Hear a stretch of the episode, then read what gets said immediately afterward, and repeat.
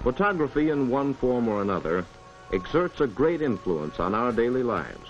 An illustrative photographer must be imaginative. Metaphor actually exists in the world. Photography has more of a claim to actually being able to produce that kind of function than virtually anything else. It seems like there's no author, if done correctly. I'm Jordan Weitzman, and you're listening to Magic Hour, my chance to talk with photographers and people involved in the medium. We learn about their backgrounds, thought processes, and ideas that have shaped their work. Today I have the honor and pleasure of sitting down with John Gossage, a legend in the world of photography. John has worked in many capacities as a photographer and has exhibited widely, first showing with Leo Castelli in 1975. The heart of his practice, though, has lied in bookmaking, which he has always considered to be the major leagues of the medium. In 1986, he published The Pond with Aperture, which went on to become a cult classic. We had this conversation at his apartment in Washington, D.C. The space is filled with photo books on bookshelves that line almost every wall in the apartment. On one of the only free walls, he has several prints hanging, salon style, by photographers that he's either known or have influenced him. One of which is a portrait of Eugene Atget taken by Berenice Abbott. With the utmost sense of humility and playfulness, he said that whenever he catches a glimpse of that portrait, he sees his hero as someone like an old Jewish uncle looking over him, both inspiring him and telling him how much work he still got to do. I had my first professional assignment when I was 14, shooting sports for the local newspaper, the Staten Island Advance. So, I mean, I, I had a history. By the way, my, my school history, they showed me my permanent record once, and I started virtually in the third grade missing dates of I didn't go to school. Mm-hmm. I by about the seventh grade I was absent more than I was present. You didn't like school? Uh, no, I I have a, a, learning disability, a form of dyslexia is a general, very very general term, but it, it's not reading kind of thing. It's I don't write. So whenever I needed to write a paper or something, I it was less embarrassing not to be there. So and my mother was off working, and you know basically I was raised by wolves. Mm-hmm. So I would just I would miss the school bus a lot and take the take ferry over to Manhattan and start in you know South Ferry and walk up to the top of Central Park. That was hmm. a good day. You you just walk. You just skip school and I, do whatever. You do, do whatever what, a kid would do. Right? Well, I'd go to the Times Square record shop, uh-huh. uh, which was a great. It was in the subway uh, at Times Square, and it had all the doo wop records and a raccoon, pet raccoon. Uh, and but the truant officers started looking for kids there. Uh-huh. They'd never look for them at the Museum of Modern Art. I learned that very quickly. I, I, I, had a membership card by the time I was like 11 or something. I asked my really? parents for it. But um, I think the story hinges on how do you educate yourself if you want to make pictures. There's no schooling really. There's I did the initially the two schooling things of anything that was not technical. I'm sure you could learn tech. Lisette Model's uh, evening class at the New School of Social Research, was one day night a week, and and then uh, Alexey Brodovitch's design workshop, and that was it. It was over. You know, like there was nothing. There was nowhere else to go. What was Lisette Model's class like? How, how did she teach? Oh, she was wonderful. She was my friend for the rest of her life, you know, basically. She would guide people rather than teach them. I mean, something I learned when I taught is that it isn't teaching that you're doing, it's encouraging learning. The best people learn, they're not taught. One thing that really affected me, I always, this one guy had gone out and photographed sort of uh, trees at night with sort of rain on them, the sort of glistening effect. One of those photo, cheesy photo effects. Mm-hmm. And and what that would be, and she always called people darling, darling, darling, you know, darling. Mm-hmm. You know, if you want to photograph a tree, you don't photograph the effect on the tree. You photograph the tree itself. That changed everything for me. That all of a sudden, you know, it's not about these pretentious kind of photo effects If you actually want to make a photo of something, it's because you want to make a photo of it. I mean, the same, and she was very nice too. I mean, I, I took it probably when I was about 14, and you had to be 18 to be in the class. and I was terrified. You know, I mean, most of the time I was terrified. But, you know, she came, darling, you know, yeah, you don't seem to be 18. And I explained, you know, I sort of, I'm this Model, I'm, you know, this ancient Viennese aristocratic woman. Uh, I said, oh, I'm 14. And she said, oh, very good. I mean, it was that kind of, she valued the fact that I was so interested that I wanted to do that. And I did all the assignments. And I also one of the things we talked about before we started this about my love of Atgets and that I have an Atget. One of the first books I ever got was this Atget book because I asked Lisette the 14 year old question, Miss Model, one, you know, who's the greatest photographer ever lived? You know, like, you know, this kind of thing, you know, like there's got to be somebody that's at the top of the food chain. And she explained it didn't quite work that way. And, uh, but she, and why she was my perfect teacher because she knew how to get me. But darling, there is someone his name's Eugene Atget. But darling, you wouldn't understand him. so she had me. She knew she had. Me. So I immediately I went down to Weyhe Bookstore in, in Lexington Avenue, which was one of the co-publishers of this 1930 Atget book, the only book on Atget. I opened it up and there's little brown pictures of Paris. It made no sense to a 14 year old kid who wants to learn how to street shoot in New York. She was so she was right. But it taught me later, like four years, whatever time later, when I opened it up and it was like a lightning bolt. Mm-hmm. That that's what photo books did. Like that, this ability to have this material, and then to return to it, was so phenomenally important. To be able to revisit the books. Revisit. I mean, that's one. On the, in the books that I do, this is an aside, and move out of history, but I always think of the fact that this is something that can't be a one liner. I mean, they're they're too expensive for one. I mean, if if you go through a pho- photographic book that costs fifty bucks, and you've gone through it once and you've basically gotten everything out of it, you've been ripped off. Basically, what do you do with the sucker then? You know, hmm. like it's it's not like as we were talking about earlier, like literature. I I don't tend to reread a lot of books. Probably count them on one or two hands in my whole life that I've reread. Photo books, this is sense that somehow there's more there, or you know, you need to return to it. I mean, I don't know how many times I've looked at the Atget book or the Americans or you know any of the classic books, and they still offer something. Having an open-ended quality something yeah. is is is a key factor to a good book. And and that's what I try to do with everything I've ever done is not make it uh, a one liner, not make it, you know, easy to get and done. Pictures and books. Yeah, exactly. Well, picture also. I mean, it's the other thing of of art photography. A, a, student asked me when I was when I did the graduate program at Maryland. Uh, he had come from photojournalism, and he said, "You know, Professor Professor Gossage, uh, it's it's great when you're a high school dropout and you get to be, you know, like Doctor Gossage and yeah. stuff. But uh, you know, what's the difference between the kind of pictures I've made for the mag- magazines and newspapers and art photography? I was like, I hate, I hate smart students. You know, I don't go away. But I, I, did it basically on. I said, you know, come back when next class. I'll figure out an answer for you. And I basically told him, um, let's just take it on a market value. If you like just, just use the Atget that I have on the wall, which I've had for over 20 years. Uh, if you pay thousands of dollars for something and you're done with it after six months, you spent too much money on something. I mean, I've gotten 20 years of education, pleasure, inspiration from that picture. It's one of the greatest bargains I've ever made. That's what the difference is. And, and if you're making a news photograph, you want it to, to basically empty all of its information. Immediately on the front page of the Times, you want to get all of this that's going on in Aleppo, Syria, or wherever, and you want to get as much of that information and reinforcement that the words that are written are true because you can see it happening.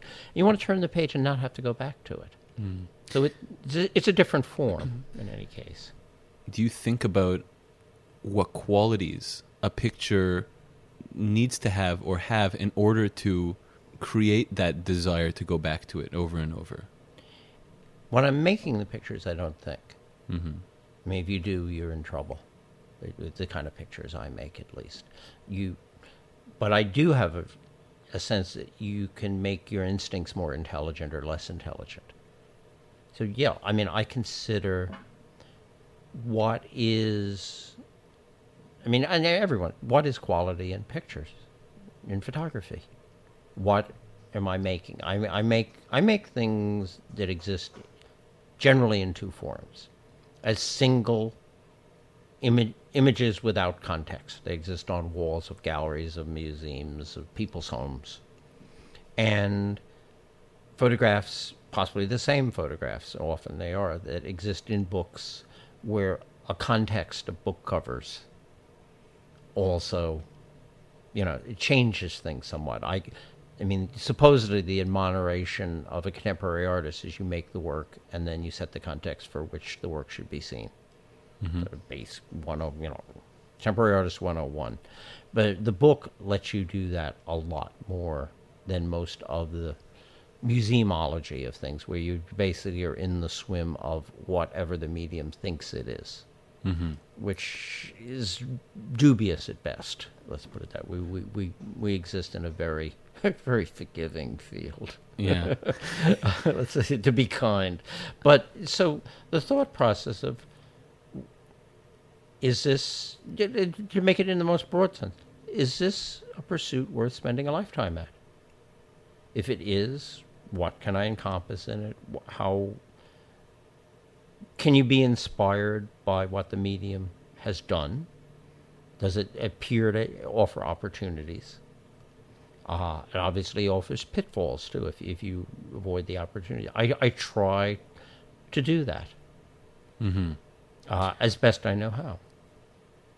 So, what was the first work that that you did get, or that really inspired you? The Americans. Robert's book looked like the world around me, or close to it. It wasn't that far away. And that, that sense of order, disorder. You know, it would seem, even though he was, it seemed very American to me, where I knew of Cartier-Bresson's work, but it seemed very European somehow. Mm-hmm. You know, it, it seemed to match my experience of the streets of New York and give me, you know, more reinforcement to go out and try to learn how to photograph on the streets of what people were doing. Is that what you did? Oh yeah, I mean that that, that was the mode that you worked in. You know, then. Street photographer, like a black and white. like a black and white, uh, all black. I mean, color photography. Yeah, no, yeah. no one did color photography except those fashion guys. You know, Yeah. I mean, color for you know until uh, Bill and Stephen, color photography is. Uh, uh, well, I think Evans called it a vulgar form. Mm-hmm. you know, like it's, uh, and also it, it- color was very very hard to deal with. I mean, getting prints was just you couldn't make them yourself. It was it, it was very unwieldy Yeah. form. So Robert Frank, the Americans, Cartier-Bresson. I, I, I well, I got to go up and uh, visit. I, I mean, Really? Well, how I learned, I had this revelation. These people I was looking at in these photography annuals, which is where I sort of popular photography had an annual and U.S. Camera, which had the best photos of the year. So obviously, I'm trying to find the best, you know, how to make the best photos. And I had this sort of instantaneous. Oh, most of these guys are in the same city that I live in. I'll put my pictures under my arm and ask them how to get how to get better. It was just sort of you know I had a lot of time. I wasn't going to school. You know, like uh, I went up to Magnum. Well, I, I didn't know. Bresson didn't hang around Magnum all the time. I didn't know he lived in Paris. You know, I had the luck of the draw. I mean, I one day I knew where Magnum's headquarters was. I went up, put a little eight by ten box of prints under my arm, and went to the receptionist and said it. I'm sure I mispronounced his name too. I wanted to see Cartier-Bresson. She sort of looked at me and then did, did the thing that utterly ruined every pretense I had because she called back. She says, Cartier, there's a child here to see you. it was over. You know, all and all puffed upness, whatever you can get as a young teenager, it was gone. I was a child. I was ready to slink out of there. And he, he sort of came and looked at it. There was a big white partition that I think said Magnum on it. He looked around and said, "Uh, Young man, what can I do? You know, what can I do for you? And I told him that I, I'd seen his pictures and I thought they were, you know, wonderful. And I wanted to know how to get from where I was to where he was. And he was incredibly generous. Was, you know, I mean, you know, you don't kick puppies, but you know, it, it was very more than nice. He looked looked at my pictures, said I, you know, asked me how I shot too, and I needed more discipline. He showed me his contact sheets. Really? He said, you know, I usually I will, you have to photograph something. When you see a scene, you have to work it. You know, it was like I usually. I remember he said, either either the first one is the one, or I take at most seven pictures. I know where he came up with that number, you know, but you know, it was probably whatever the contact sheet was, and he showed me how he worked the scene and tried to. He said, you know, if if, if I haven't gotten in seven, it's not going to happen. Mm-hmm. And uh, and then he did a you know the secondary night. He said that it was time to get a sandwich, get some lunch, and I should come to lunch with him. You know, a little coffee shop. But he brought his camera, and I remember. I'll always remember this. It was like how people wait on the street corner in New York for the light to change. He sort of moved in front of them, and took like two or three pictures. And it was like he was a ghost. It was like no one noticed him. And the thing thing that worries you so much when you're young is that all this embarrassment of street shooting, that you know people will notice you, and you know, and it just it's an embarrassing thing to do. And I was always had to steel myself to get over that to make the pic, try to sneak them. He didn't sneak them. He just did it so naturally. It was like a fluid movement. I mean, this has been described often about watching wrestling, but like I saw it. And I knew, I, I remember saying, I want to learn how to do that.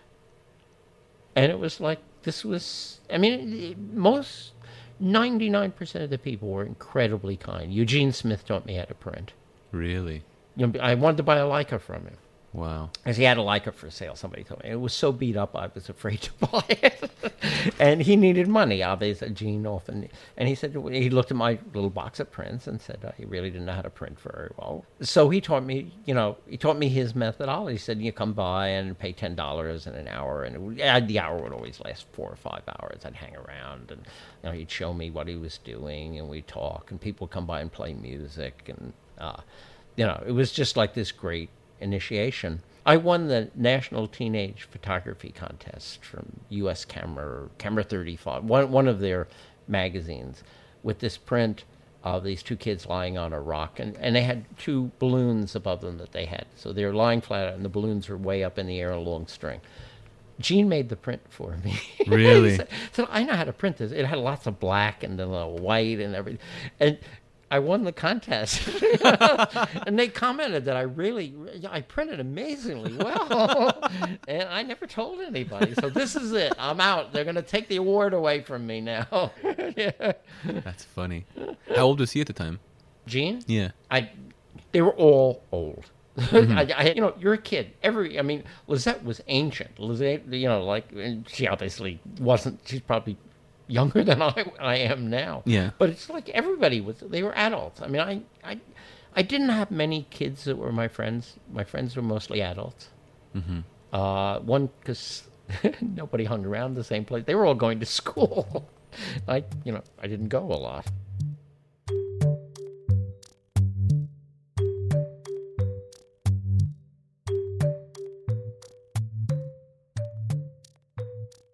There's a Diane Arbus quote that I love and I always think about in terms of uh, making pictures and kind of going back to what we were talking about before about that um, that quality that certain pictures have that keep you keep you looking. And it's the uh, you know a photograph is like a secret of a secret. Yeah. The more it tells you, the less you know. Yeah. I wonder if we could talk a bit about that, a bit about what that means to you. I think I I think she's being slightly coy. Mm-hmm. I mean, Diane was incredibly seductive in a very you know, in a profound way. Mm-hmm. You know, she she she, she would play little games with things, even with herself about things. A very complicated, very interesting person. Photography functions in a very f- funny and distinct way. I mean, Lewis Baltz is a, it's a it's a very narrow but deep medium, is right. It doesn't really do a lot of things extremely well. The other mediums do better. Cinema, particularly, you know, motion pictures, uh, literature, you know, paintings. But what it does, it does exceedingly well, which is it sets forth a threshold that if you present interesting information, we're willing to cross regularly with the viewer of any image. In that we're willing to entertain that this world actually existed previous and elsewhere. Mm-hmm. And enter that world at that one moment, that still moment. And stillness is a very, it, it's it's an attracting thing that we don't get to experience in everyday life. I think it's it's one of these things we wish could, we wish we could. I mean, any of your memories, you can't bring back mm-hmm. that detailed still moment of every. I think most people cannot. Possibly somebody can, but you know, and this ability to have everything, everything that's in front, behind, to the side, you know, everything in that frame.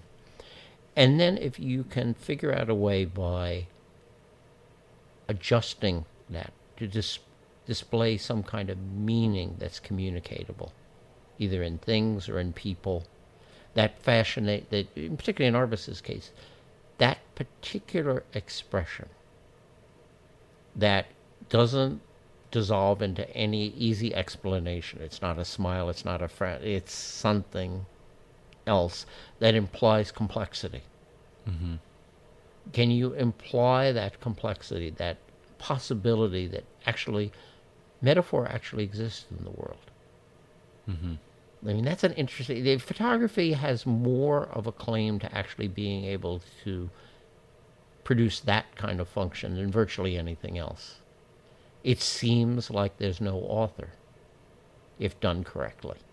Mm-hmm. I mean, it can be you can use photography for virtually anything, but you you a lot of what goes on denies its inherent strength. So the secret, the secret is it doesn't really give itself over to words very well. It, they're two conflicting systems, Mm-hmm. so that they don't ever really, really mesh well. I mean, her statement, enigmaticness of her statement is is very, very similar to the enigmaticness of the photograph that she's describing Right. it's functioning for you exactly like a photograph. It's something that's repeatable, and it's still not fully understood.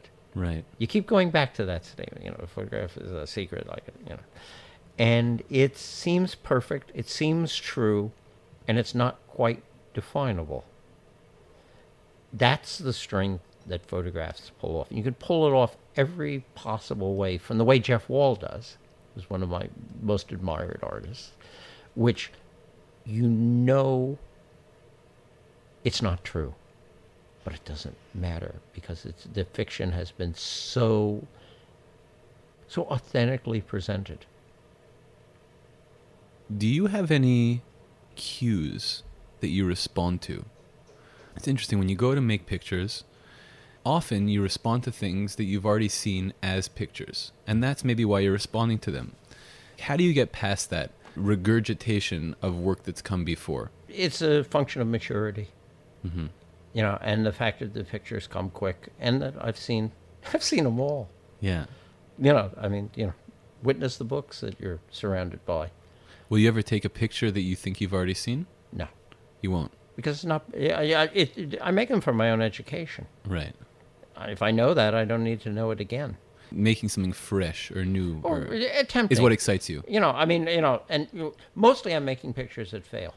Uh huh. I mean, that's what we all do. I A mean, lot of mo- failure. Yeah. Oh, Yeah. sure. You know, like it doesn't. You know, if you go, I mean, the, the project I've been working on for the last few years is possibly, I don't know, the last uh, black and white film project around America.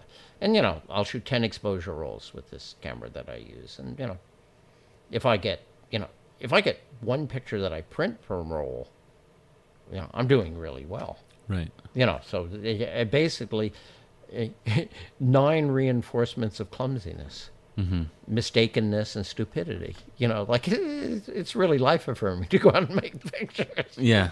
uh, you know but th- that one supersedes that obviously you forget about the mistakes Mhm. and a lot of the mistakes are based on this seems pretentious this seems overwrought uh, that was why my friend Tim Carpenter sort of convinced me into doing a book of failures.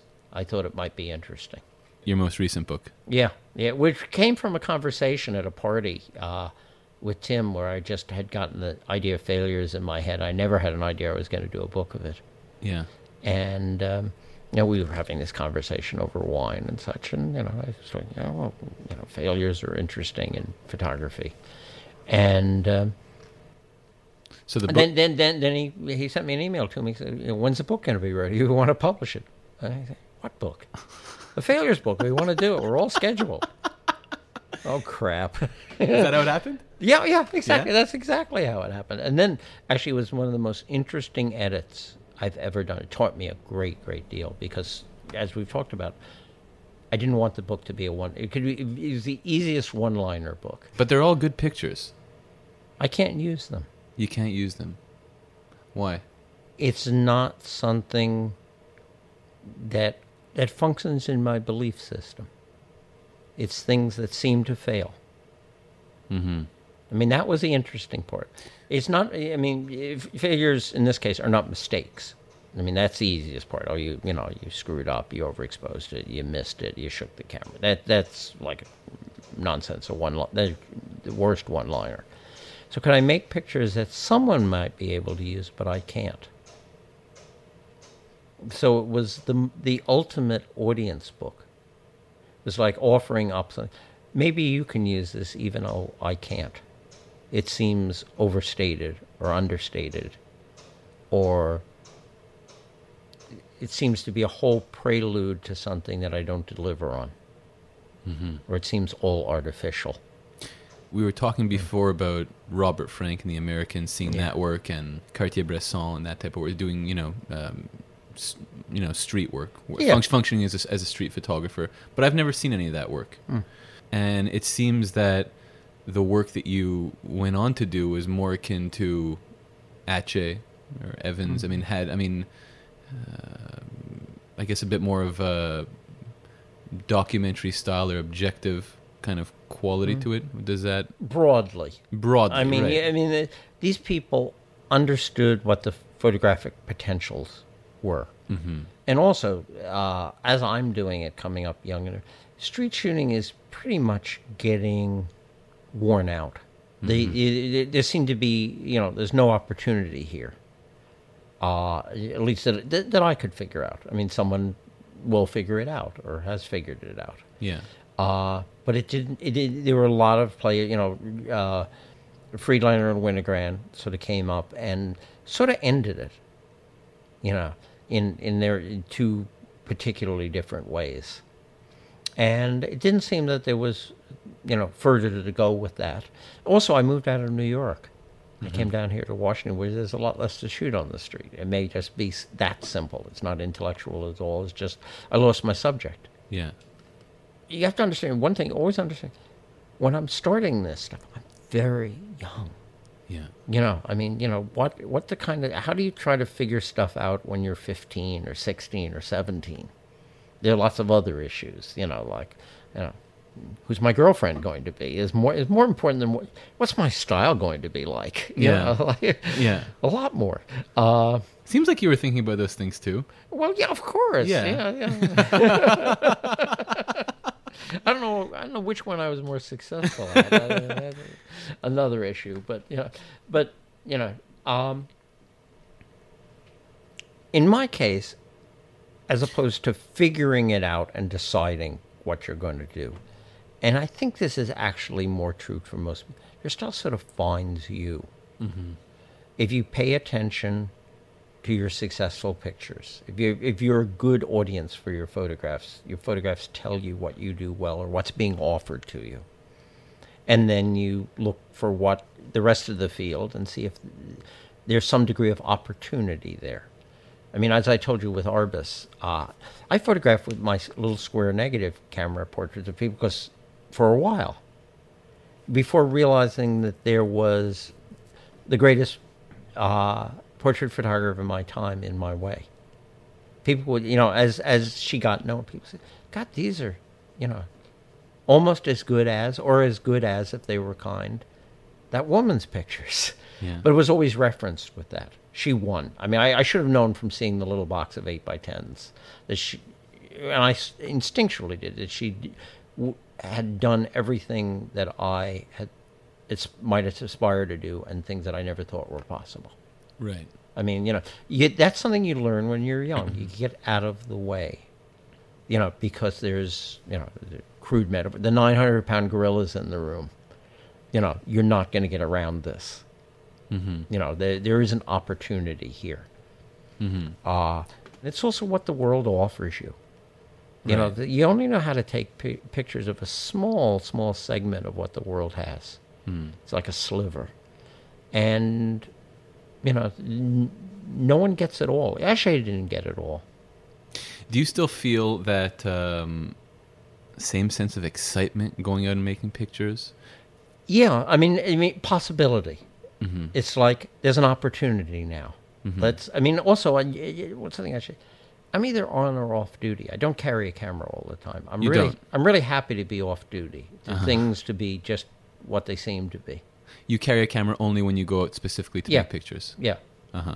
Uh, and then it's like a different attention span.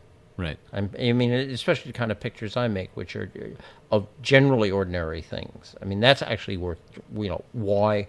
That's an intellectual decision too. That that's where the greatest opportunity lies. Mm-hmm. But it's it's maddening. If I had to pay that kind of attention all the time, I'd never get anything done. I couldn't get my laundry done. Mm-hmm. You know, it's it's nice to be off duty. Yeah. But um, what one of the things that guides me is that I think the greatest opportunity in making pictures of what can be made of pictures that I've not seen made and I don't know where to find elsewhere is in the most mundane and ordinary situations. I mean, to, to be able to go out and on a day, I mean, this is paraphrasing what Bob Adams has said, I'm sure much more eloquently, but to go out on a day and be able to make meaning out of ordinary life is a phenomenal gift. I mean, it really that that, that excitement is this opportunity to discover something meaningful in my in a day to day activity roaming around Omaha, Nebraska, say. Mm. That's interesting. Yeah. That's that. That's a way to live a life, as far as I'm concerned. I mean, all the the great events and everything. The pictures are always less than the event. Mm-hmm. My pictures are more than the event. Yeah. There's a great richness to that. That's interesting to me. That's that's life affirming in, in in a way that um, I, I'm, I'm glad I have had the opportunity to do. I mean, and the the fact that some other people get that is just icing on the cake. I mean, it's really you know like I'd do it if nobody else got it but me. Right. Some days I feel that, especially, especially when people write about it. They say, "What?" When people write about your work. Yeah. Yeah. I, I'm, I'm very, I'm very accepting of it, but it's like, huh? Tim Carpenter's done a pretty good job, though. Oh no, and no, I mean, I mean, Tim's a great writer. I mean, there's good stuff too. Yeah. You know, like Robert Adams reviewed The Pond. right. You know, like you know, Lewis Baltz has reviewed. You know, like Gus Blaisdell. You know, like there there have been people that have written. You know, gee, I didn't know I was smart until I read until I read what Gus Blaisdell read. Why why does someone that smart actually like what I do?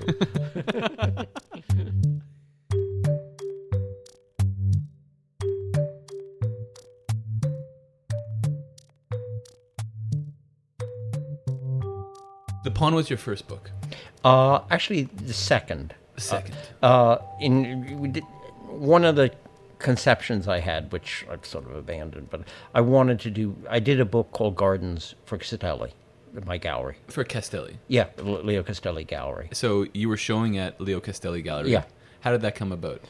Lewis Baltz was the first photographer to show with Castelli. Became a friend of mine, and we were all in a show in Baltimore called 14 American Photographers that Renato Danese, the director, uh, curated, and I helped him somewhat on because of his scheduling. I select the pictures, but not the photographers.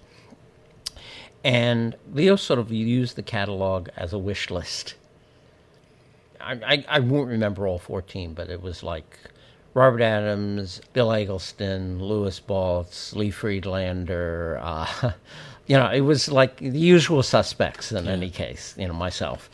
and um, it was the moment in time when it seemed when Leo, who was always very ambitious for all of his pro, you know, all of his gallery projects, n- noticed that you know, like he liked what Lewis did because it related more toward work like Donald Judd or such that was actually in the gallery, Flavin.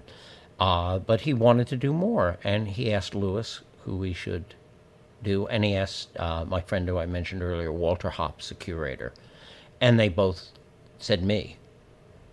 I, I was actually at the point here in Washington where I realized I probably had to move back to New York to make the contacts to get a gallery. Mm-hmm. And I had this amazing. I mean, graduate students hate me for this because they, they always want tactics and everything. And, you know, I was sitting, you know, in an apartment, and I got two letters, one from Ileana Sonnabend and one from Leo Castelli, asking me to be in the gallery. uh and my dealer down here, Harry Lunn, had made contact and said that Light Gallery wanted to be, be in their gallery. So I did not. I realized I didn't have to move back to New York. Uh, when I was quite young, uh, a girlfriend of mine uh, who was older uh, bought me a, uh Lichtenstein drawing from my 17th birthday from Leo. Uh-huh. And I'd always wanted to be in Leo's gallery. Like, this was the the greatest gallery on earth as far as I was concerned. And I went up and saw Leo and uh, wound up being, you know, shaking his hand. What was That- he like? Uh, He was always scary because he was Leo Castelli. He was like the greatest dealer on earth, and he was much older than you were, and he was incredibly gracious and suave, and you were always sort of a little bit afraid of him. I mean, it wasn't his doing; it was just who he was, and the fact that you know he'd been there and you know created so much art history and had the best eye, and you know, in all of the world. So Yeah. So it's, so it was a, it was a big honor. it, it was a big honor. I mean, I I didn't need you know didn't need to do any more gallery stuff.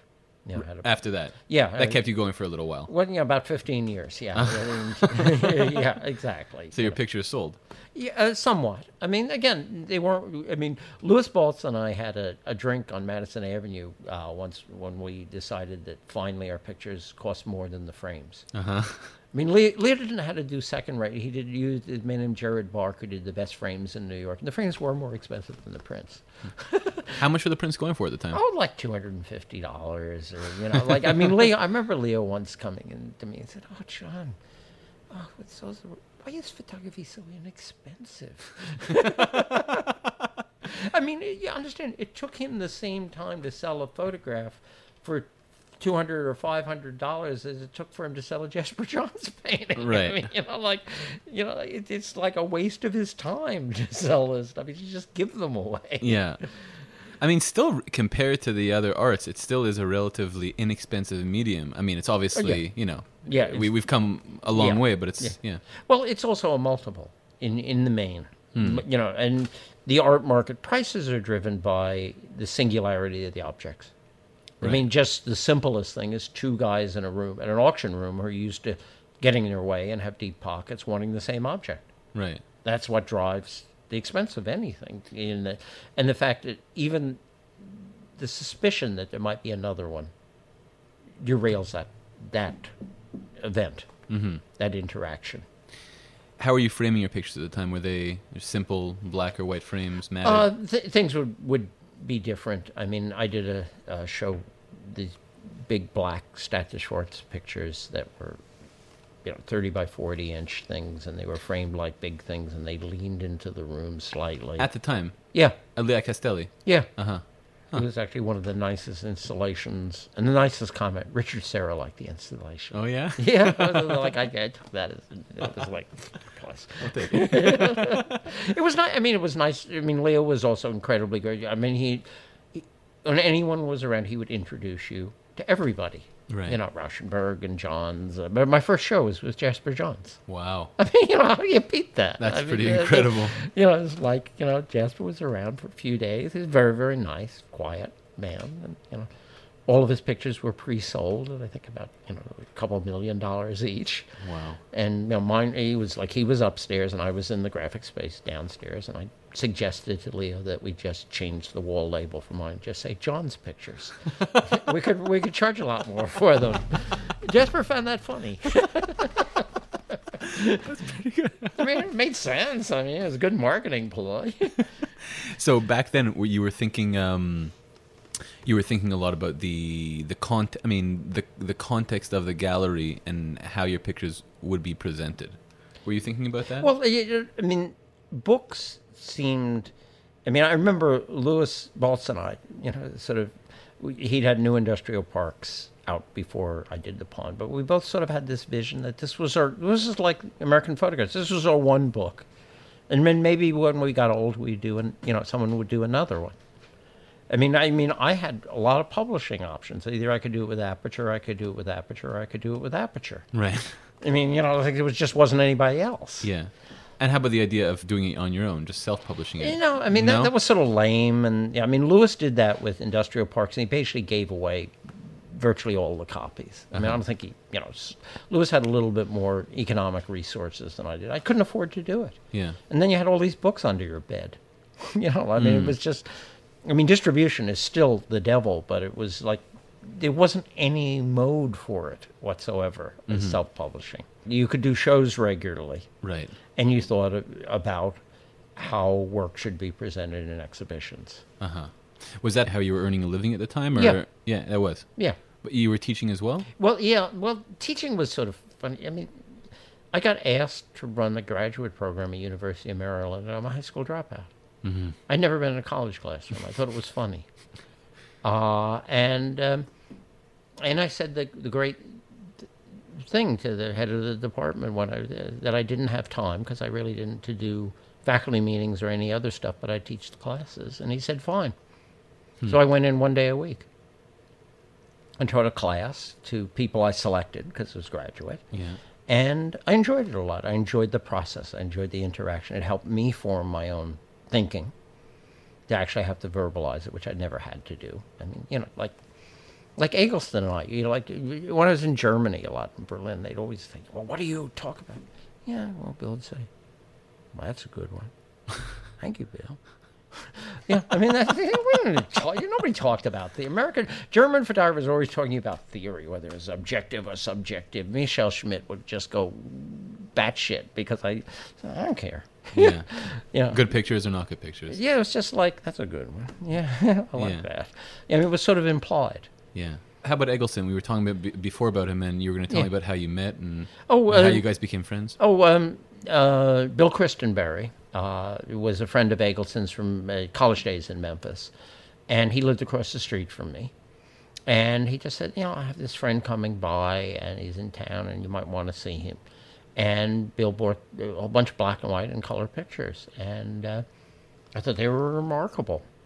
He always says he always talk. I mean, I've I've heard him be quoted about the you know one picture of one thing thing, and I never I'm never I'm never able to believe it. Is it? Oh, sure. That's so that that's Yeah, in I mean, fact I- what it actually was. Well, I do the same thing. I take one picture of stuff. One picture. Yeah, it's Move like on. why do you need a second one? I mean, occasionally I'll I'll worry about some something being inexact or crooked or something. I'll take a second one, but Yeah. I mean, it's just the methodology. hmm Uh, why do you need two? There'll be one extra then. Yeah. Harder to, to decide. Yeah, no, no, no. To- mean, to- decide. You, you already got one. Why do you need a second one? I mean, it's not like a difference. When you started to work in color, digital color, Mm-hmm. did that? Did you work the same way? Yeah. Did- yeah. Oh, pretty much. I mean, digital is really easy because you can just, just delete the crap. Yeah, I mean, pretty much. Uh, I mean, wh- one of the reasons I started, to- work I always hated film color. Mhm. Uh, yeah, I mean, wh- when you have film, they have to engineer a color space in. Actually, Bill set me up. I, I did two dye transfers in the '70s with Bill's people just to see, and they look like weak Egglestons. I mean, that's Bill's palette. It's not my. It's not what I see and I could never make color pictures when there was film. It just, you know, like I didn't. Uh, I was married to Terri Weifenbach, who's one of the great master color printers, and you know, I try it, and he said, "No, you can't make that exposure, this crossover," and you, you, I just couldn't, could not get them to look the way I needed them to look until digital got good. Mm-hmm. And then, you know, like I basically asked Martin Parr, you know, what kind of cameras do the Magnum guys do, and just bought a 5D, and you know, went out, and the first day I made one picture that wound up in the book, 32 inch rule. If I can make that one, it looks right. Now I can, now I can make color pictures, and there's certain projects that really need color, and I can do that. Did you start to print those yourself? Yeah. Uh, Yeah. Well, what I did is um, again, it's the same way I did when I was a kid. I I hired a really good uh, custom printer in St. Louis, where I actually had been doing a project and met him, and he, and I had him do about you know a dozen or so pictures, and I bought a big Hewlett Packard printer, and I printed on it until I could match his prints. Hmm. There was a quote that that I heard you say a little while ago, and I'm not sure if I'm I might be paraphrasing a bit, but it goes something like, "I have no idea what I'm doing anymore, and I'm absolutely sure of it. Yeah. At this point, I've developed a style, and I think that style is the sum of all my inadequacies. I know what I can't do." Yeah. I mean, I mean, style can be looked at from the other side. It's it's just the sum of your inadequacies. Right. You just got to keep on going, and I mean, I, I mean that implies that you actually do some things adequately. Yeah. Totally. I mean, you it is a praise in a funny way, yeah, but um, I mean, I still have things that interest me. I mean, uh, we were looking before. I have the pictures that I made last week uh, in interim time when I mm-hmm. had to go out and you know do some family business, but there was downtime when there was nothing to do, so I went off and photographed. Hmm. And the pictures fascinate me again and surprise me hmm. and educate me and give, give me indications that there are more pictures to be made hmm. in a project that I thought I was totally over with. Mm-hmm. You know, that I, it's now time to get, you know, do, do whatever editing I do and figure out what it's going to be. Uh, the fact that that makes life interesting. I mean, somebody asked me, you know, well, what are you going to do when you retire? Said, Retire? Well, I've never had a job. How do you retire you never had a job? You know, but it never, you know, like I, I will stop making pictures when I physically can no longer make pictures. yeah. That's it. So, what are you working on now? Uh, the America Project. The America Project. yeah. What's that about? Uh, America. what, what? What's George Washington's white horse's color? Yeah. you walked into that one. You go, fucking Canadians.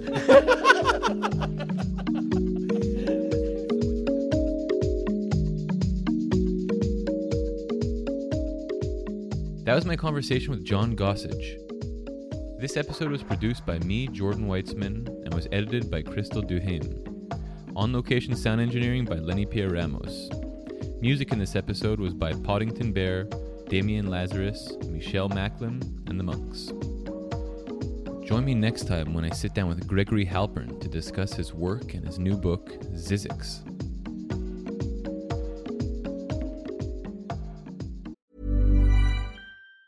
Even on a budget, quality is non-negotiable. That's why Quince is the place to score high-end essentials at 50 to 80% less than similar brands. Get your hands on buttery soft cashmere sweaters from just 60 bucks, Italian leather jackets, and so much more. And the best part about Quince, they exclusively partner with factories committed to safe, ethical, and responsible manufacturing. Elevate your style without the elevated price tag with Quince. Go to quince.com slash upgrade for free shipping and 365-day returns.